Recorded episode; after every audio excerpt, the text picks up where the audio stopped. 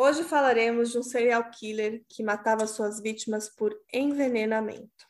Foram ao menos 13 vítimas entre os anos de 1846 e 1855.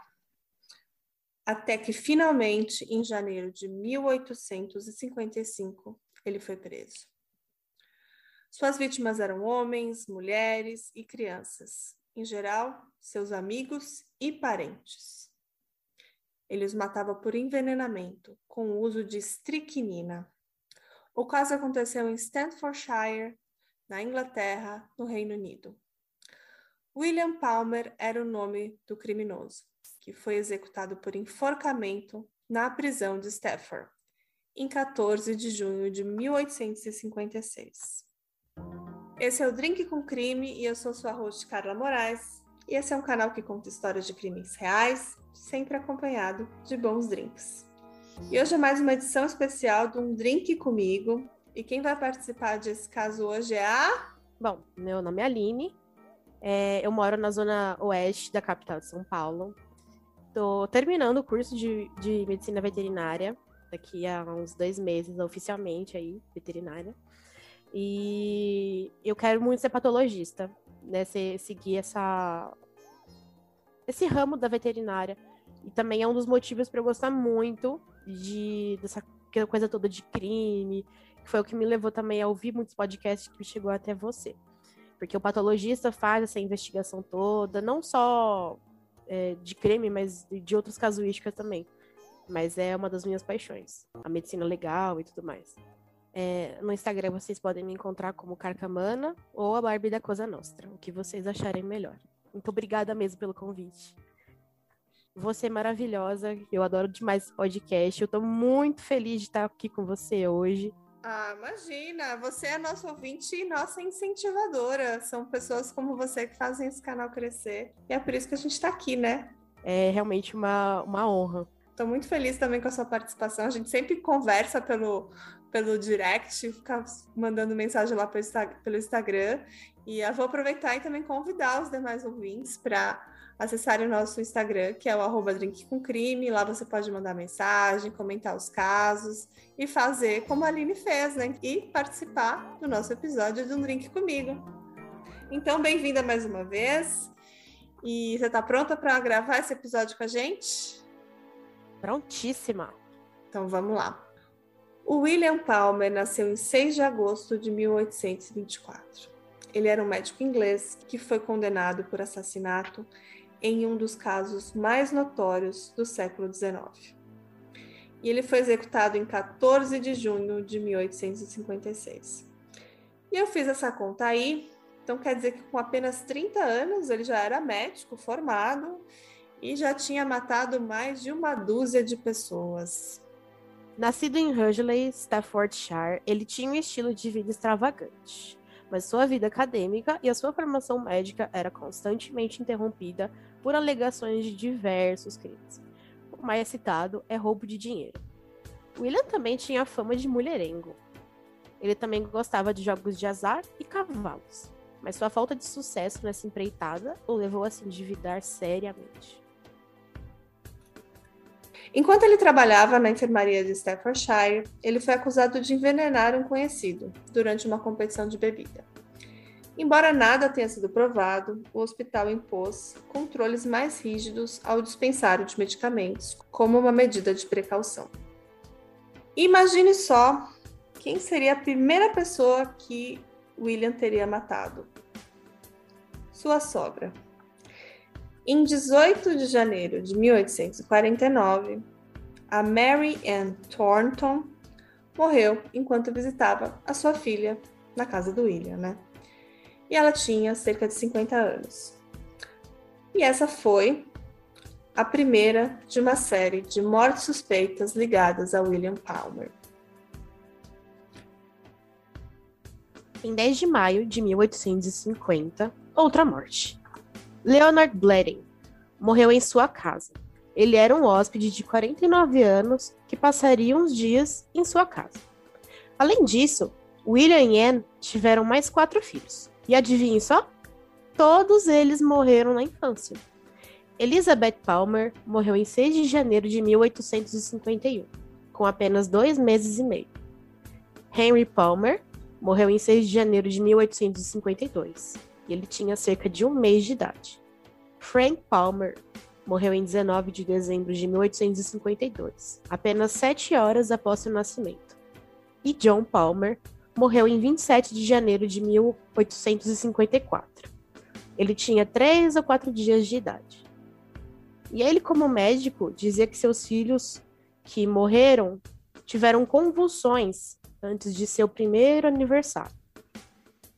Essas convulsões, elas são típicas de intoxicação pela estricnina. Porque a estricnina é um, é um, é um, é um composto químico que ele, era usado, ele, é, ele é usado como pesticida.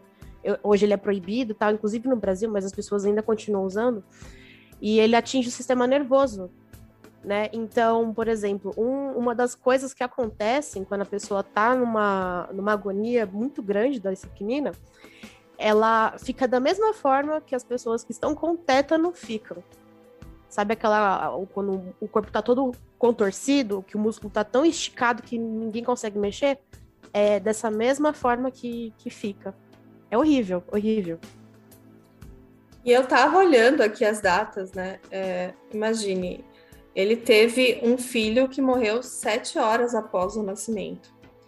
E ele teve uma, um outro filho que, que viveu, é, acho que a que viveu mais foi Elizabeth Palmer, com dois meses e meio. É absurdo pensar que ele envenenava crianças tão pequenas, seus próprios filhos, seus próprios descendentes, imagina cinco filhos uh, numa linha de tempo aí entre, entre 1851 e 1854. Primeiro que a mulher teve praticamente um filho por ano, né? E todos os quatro filhos morreram. Eu imagino como é que ficava a cabeça dessa Diane, né?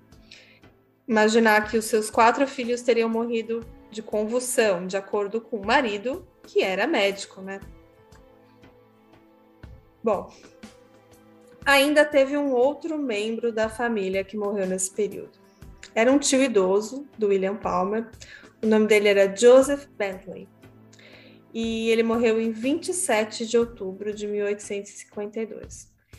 Ele tinha 62 anos, então a sua morte não atraiu ali muitas suspeitas.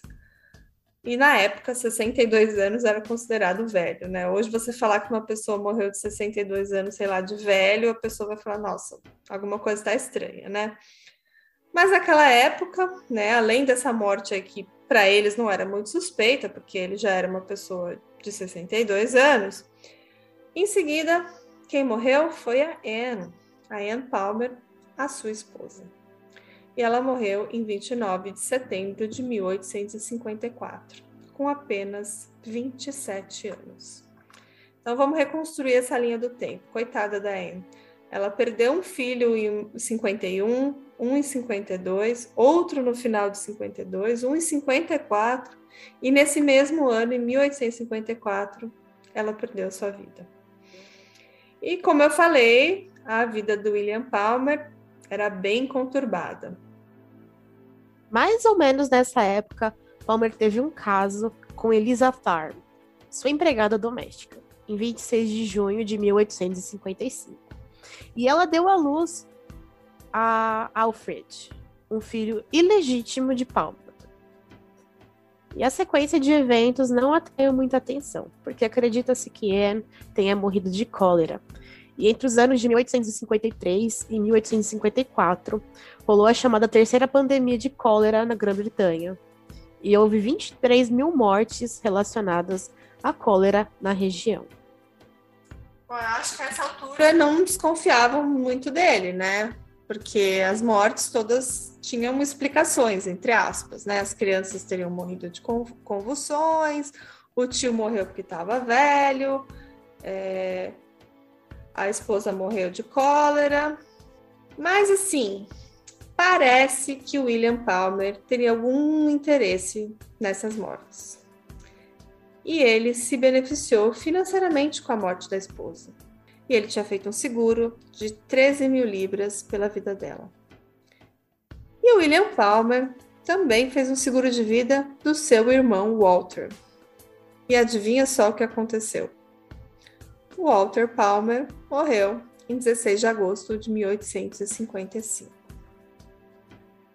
Mas dessa vez ele não se deu bem. Parece que o Walter morreu um pouco antes do tempo e a seguradora se recusou a pagar o valor. Hum, será que ele não planejou? Ou ele não leu as cláusulas do seguro de vida? Tem muitas letrinhas pequenininhas ali, faltou uma lupa, talvez. Às vezes não leu, né? Vai que. A essa altura, William Palmer estava endividado e sendo chantageado por uma de suas ex-amantes, que era filha de um policial de Staffordshire. É, então, porque você imagina, né? O cara é um médico e toda, toda essa galera aí morreu, que tinha né, seguro, que acho que a galera devia saber que tinha seguro, que então o cara tava recebendo dinheiro. Aí você imagina que ele tem amante, né? Tá lá prometendo mil e umas coisas pra amante. E aí a, a, mulher vê que não recebe nada e aí começa a chantagear. E aí é que o caso engrossa. Não, imagine só além de ser ex-amante dele, ela era filha de um policial. As coisas ainda vão ficar mais complicadas assim na vida do William. Em novembro de 1855, ele participou da Chess, eu vou falar aqui, mas eu não sei nem como é que pronuncia. Vamos lá. Shrewsbury Handicap Stakes. Eu pesquisei sobre o que é esse evento, e eu encontrei diversos sites online que são tipo sites de aposta, mas naquela época, obviamente, as, as apostas eram presenciais, em papel, né? E ele então foi à corrida acompanhado de um amigo. Eu li em alguns lugares que seria o melhor amigo dele. O nome dele é John Parsons Cook. E ambos apostaram em vários cavalos entre os dias 13 de novembro e 15 de novembro. E o amigo, John Cook, ganhou uma grande quantia de dinheiro apostando na Polestar. Já William Palmer perdeu muito em apostar em The Chicken. Cook e Palmer resolveram fazer uma comemoração no Raven, um estabelecimento local de bebidas. E adivinhe só o que aconteceu com o um amigo? Já no dia 14 de novembro, John Cook se queixou de se sentir mal, mas apenas pensou que ele havia bebido muito conhaque.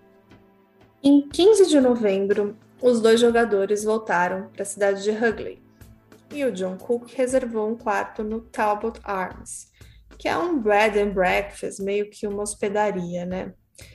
E é um lugar bem bonitinho que existe até hoje. Eu entrei no site deles e parece ser uma gracinha, assim. E mantém ainda a estrutura original desde aquela época. Em 17 de setembro de 1855, Duas pessoas próximas a William adoeceram repentinamente. O jovem Alfred Palmer, o seu filho bastardo, e quem mais? É aquele amigo dele, o John Cook. E o pequeno Alfred morreu naquele mesmo dia. O quinto filho de William Palmer. Em 18 de novembro, uma empregada provou um caldo preparado para John Cook ela também adoeceu. E em 19 de novembro, William Palmer foi a Londres para coletar os ganhos de Cook nas corridas de cavalos.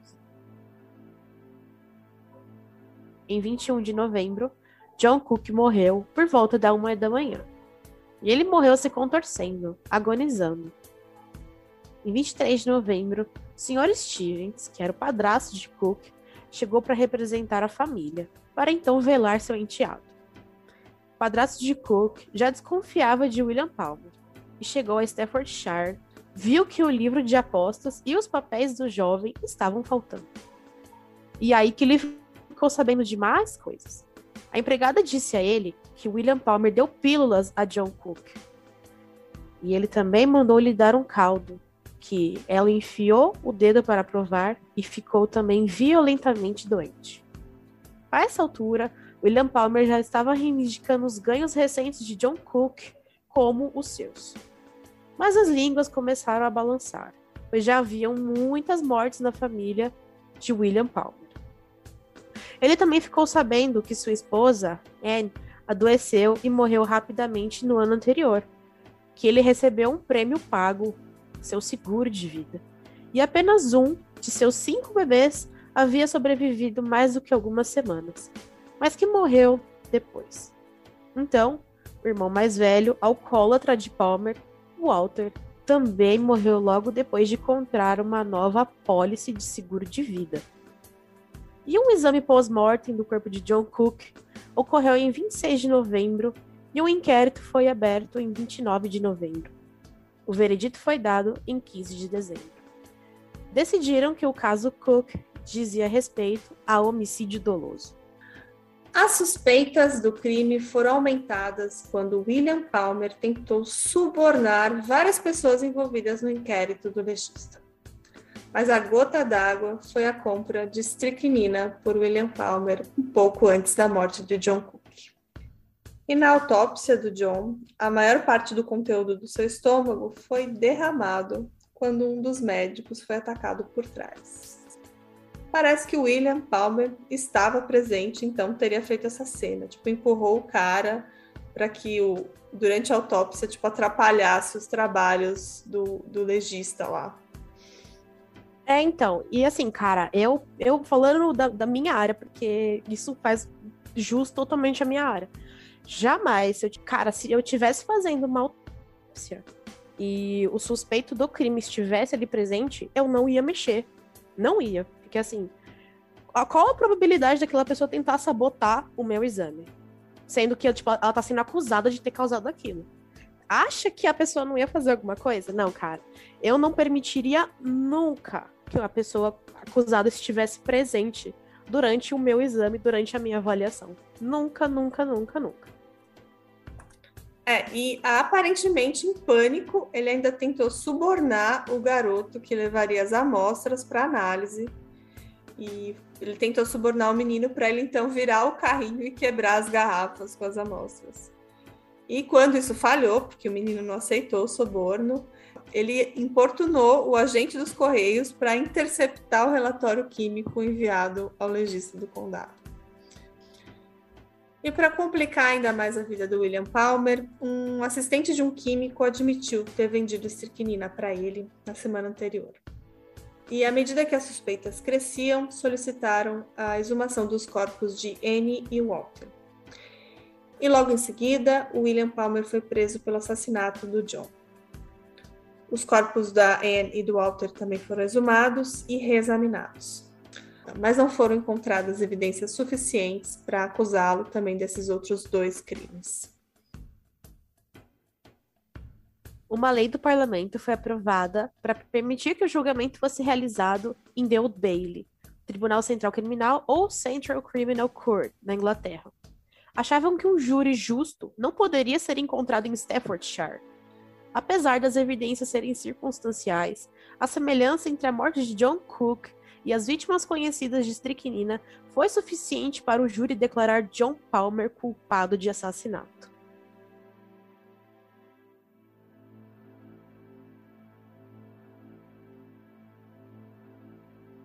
Cerca de 30 mil pessoas foram até a prisão de Stafford em 14 de junho de 1856 para ver o enforcamento do William Palmer. Alguns estudiosos acreditam que as evidências não seriam suficientes para condená-lo, mas que a sua reputação imprudente foi que então influenciou o júri. A notoriedade do caso alarmou muito dos homens eminentes de Hugley que temiam que a sua cidade fosse, então, sempre ligada ao Palmer, o envenenador, né? E eles, então, na época, solicitaram ao primeiro-ministro para que mudasse o nome da cidade. E ele disse que acataria o pedido, mas só se nomeassem com o seu próprio nome. Só que o nome do primeiro-ministro era Palmerston. Então, acho que era melhor deixar Hugley mesmo. E William Palmer obteve grandes somas de dinheiro com as mortes da sua esposa, com seguro de vida, e parece que ele também fraudou documentos da sua mãe, que era uma mulher muito rica, para obter então alguns milhares de libras. No entanto, ele perdeu tudo através de apostas em cavalos. Definitivamente o crime não compensa. E também, principalmente nos dias atuais, porque os patologistas, os legistas vão encontrar qualquer coisa que estiver ali. Antigamente era mais complicado, que a medicina ainda era muito arcaica. E se a gente for parar para ver anos antes, ali, por exemplo, na Idade Média, é, essa coisa toda de fazer análise do corpo era visto como blasfêmia, né? Tipo, estava violando o corpo, tipo, inadmissível. Hoje em dia, não. Hoje em dia a gente olha tudo, não deixa passar nada. Então, suspeitou de alguma coisa, a gente provar, já era. E tem um livro sobre esse caso, chama The Times Report of the Trial of William Palmer. A história ficou, obviamente, muito famosa na época e esse livro é um compilado das matérias de jornais. E conta a história desde a horrível suspeita de que William Palmer, de fala mansa, plácido, teria matado sua esposa, sogra, amigo, irmão e seus filhos. O sensacional julgamento de 12 dias em Old Bailey, em Londres, chamou a atenção até da realeza. E o príncipe Albert comprou um dos cavalos de William Palmer. Foi um julgamento intenso, com médicos entrando em confronto com as testemunhas e especialistas. O público absorveu tudo e debateu acaloradamente diversas questões. E essa história está contada em detalhes nesse livro. E é uma série de três livros. Eu fiquei bem curiosa aí para comprar esses livros, mas com o preço da Libra não sairia por menos de 150 reais cada um. Mas eu consegui na internet ver alguns trechos do livro e eles parecem ser muito detalhados. Então, se alguém tiver lido aí, algum dos nossos ouvintes, depois me conta.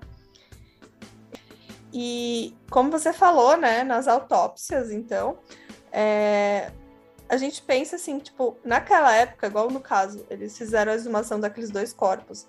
Mas, sei lá, já estava enterrado há algum tempo, não encontraram nada. Mas eu acredito que se fosse hoje, é, depois da exumação eles terem encontrado e nas autópsias, porque acredito que todas as mortes suspeitas é necessário fazer uma autópsia. Eu acho que naquela época não se fazia autópsias, né? Só, só quando realmente o caso já estava ali é, muito público e, e, com, uma, com uma suspeita muito grande, né?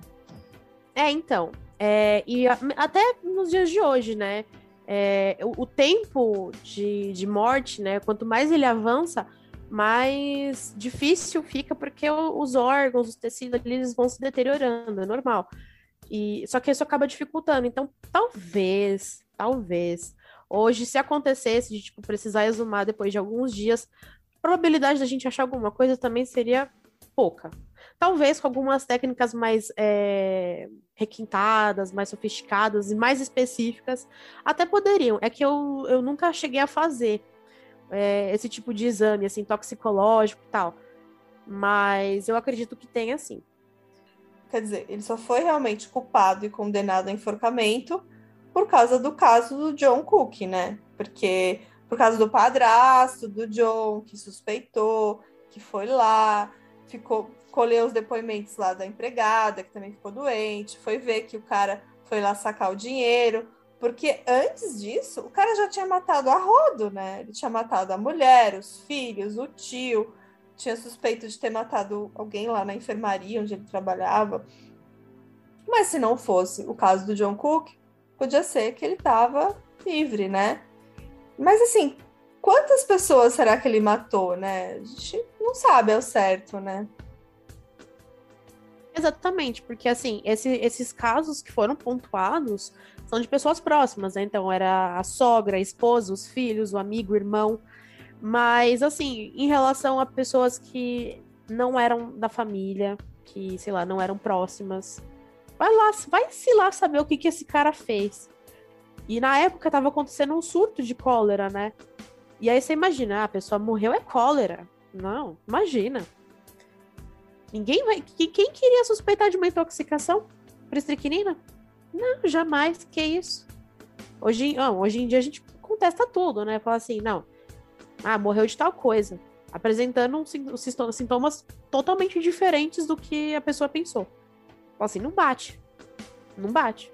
Você vê o tio dele que morreu com 62 anos. E se ele matou várias vítimas é, com uma idade um pouco mais avançada, e aí a pessoa, a, a, os, ninguém suspeitava, porque, ah, não, morreu de velho, ou então morreu de, como você falou, de cólera, ou morreu.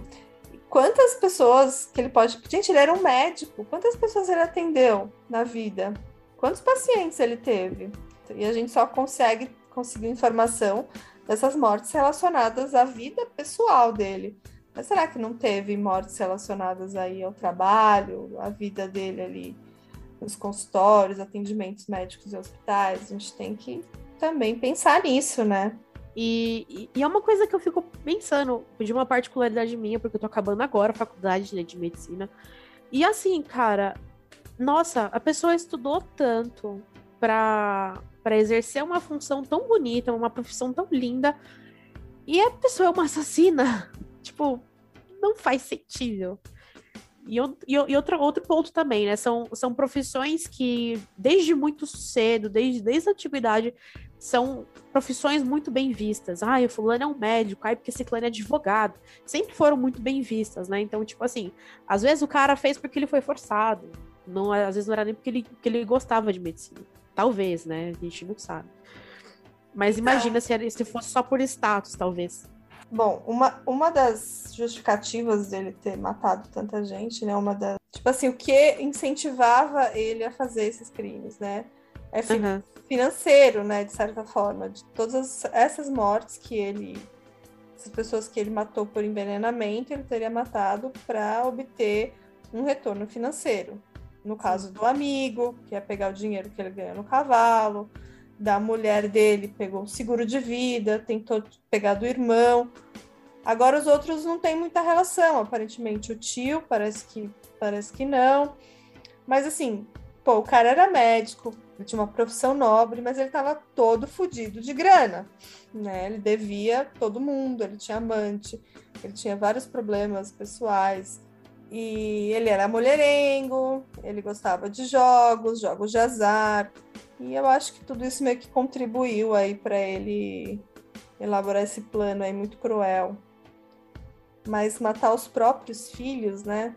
O que, que, que, faz um cara é, pensar nisso, né? Então, a justificativa financeira não é a única justificativa, né? Eu acredito que não. Eu acredito que, que por ele ter esses vícios, por exemplo, o vício de jogos, é algo que mexe com o seu financeiro. Então, assim, é um vício. E o final da vida dele não foi nada nobre. Ele simplesmente foi acusado do crime do John Cook e morreu enforcado.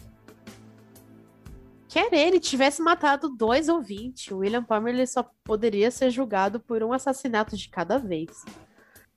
E o júri o considerou culpado do assassinato de John Cook, e ele foi levado a Staffordshire para o enforcamento. E no final ele foi condenado por ter matado John Cook, que seria então o seu melhor amigo.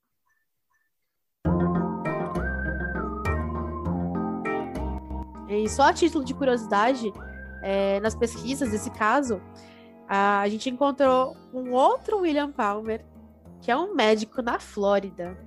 Agora você imagina ter o mesmo nome e ter a mesma carreira de um cara que era envenenador e serial killer. Tipo, olha o karma. Coitado do homem, tem nada a ver com isso, mas tava lá carregando fardo. Ele é tão bonitinho. Abre aí pra você Ai. ver. Ah, ele é bonitinho. Não é bonitinho? Ele Imagina... tem uma cara de decente. É, assim, uma cara simpática. assim. Não, e tipo, médicos, né? Os dois eram. Meu Deus do é céu. É muito azar, né? É muito karma. Muito karma. ah, eu adorei nosso papo, Aline. Foi muito legal. Ah, eu também. A gente falou do envenenador de Hugley, também chamado de Doutor Morte. E esse é um caso antigo, né? A gente ficou discutindo que caso que a gente escolher para gravar. E é um caso de, dos anos 1800, né? Mas eu acho que tem muita coisa interessante, assim, que a gente para para pensar, pô, quantas vítimas esse cara deve ter, deve ter feito, né? É, e hoje em dia a gente vê vários outros casos de crimes reais de anjos da morte, né? mas são pessoas que matam pessoas em estado terminal, coisas do gênero. Mas ele matava crianças, seus próprios filhos, bebês. Infelizmente, essas mortes é, não foram confirmadas mesmo que ele envenenou, né? Infelizmente, não, na época não fizeram e não fizeram os estudos suficientes para comprovar que ele matou a esposa, o tio e os filhos. É, mas eu acredito que tudo indica que ele foi mesmo culpado, né? Então, vamos encerrando o caso de hoje. Eu agradeço muito a presença da Aline. Ela é uma fofa, ela é uma querida, a gente sempre conversa, ela sempre comenta os nossos casos. E eu adorei a indicação do caso dela. E agora você tem que indicar pra gente um drink, né? É assim que funciona o canal. A gente conversa e você indica um, um drink que você gosta pra gente compartilhar com os nossos ouvintes. Agora, esse drink, cara, esse drink foi o seguinte. É, nos embalos da, da Rua Augusta, eu encostei num, num bar super bonito, com várias luzes de, de, de LED, neon, lindo, lindo, lindo. Sentei na bancada e peguei o cardápio. E aí um me chamou a atenção pelo nome, não foi nem pelo, pela composição do drink, foi pelo nome. Se chama Corpse Reviver.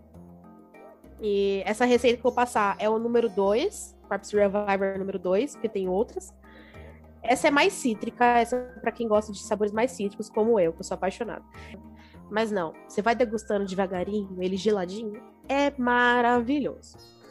E aí já anota a receita aí. 3 quartos de shot de gin London Dry, 3 quartos de shot Triple Sec, 3 quartos Lillet Blanc, é, 3 quartos também de suco fresco de limão siciliano, você pode espremer direto ali. Tem opção de você adoçar se você não curte, né, esse sabor azedo e tal. Eu gosto sem açúcar. E dois dash de absinto. E aí você pode decorar depois com a, com a casca do limão siciliano. É maravilhoso. Então, essa é a receita que eu trouxe para vocês. Ah, e só mais uma curiosidade. Esse nome, Corpse Reviver, é, ele foi esse drink foi batizado com esse nome porque como se, tipo, se uma pessoa que faleceu tomasse, ela reviveria e depois morreria de novo. Tipo, depois de quatro drinks desse.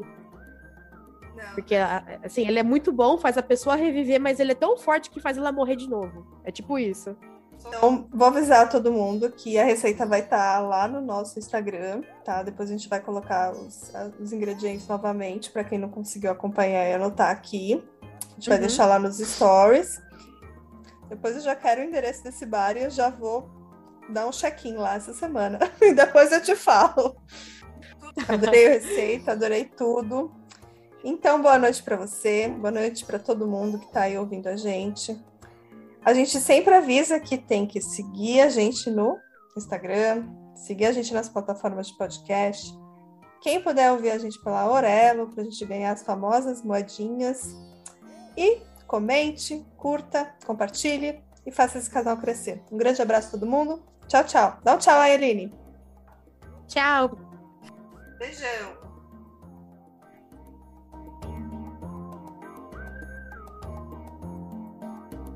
Hey, você se interessa por crimes reais, serial killers, coisas macabras e tem um senso de humor um tanto quanto sórdido? Se sim, você não está sozinho. Se você precisa de um lugar recheado de pessoas como você, venha conhecer o podcast Pátria Amada Criminal. Todas as semanas tentamos entender o pior da humanidade. Nesse processo a gente ri, chora, fica brava, fofoca, porque afinal de contas é assim que a gente fala quando está entre amigos. Suas novas melhores amigas trevosas estão aqui no Pátria Amada Criminal.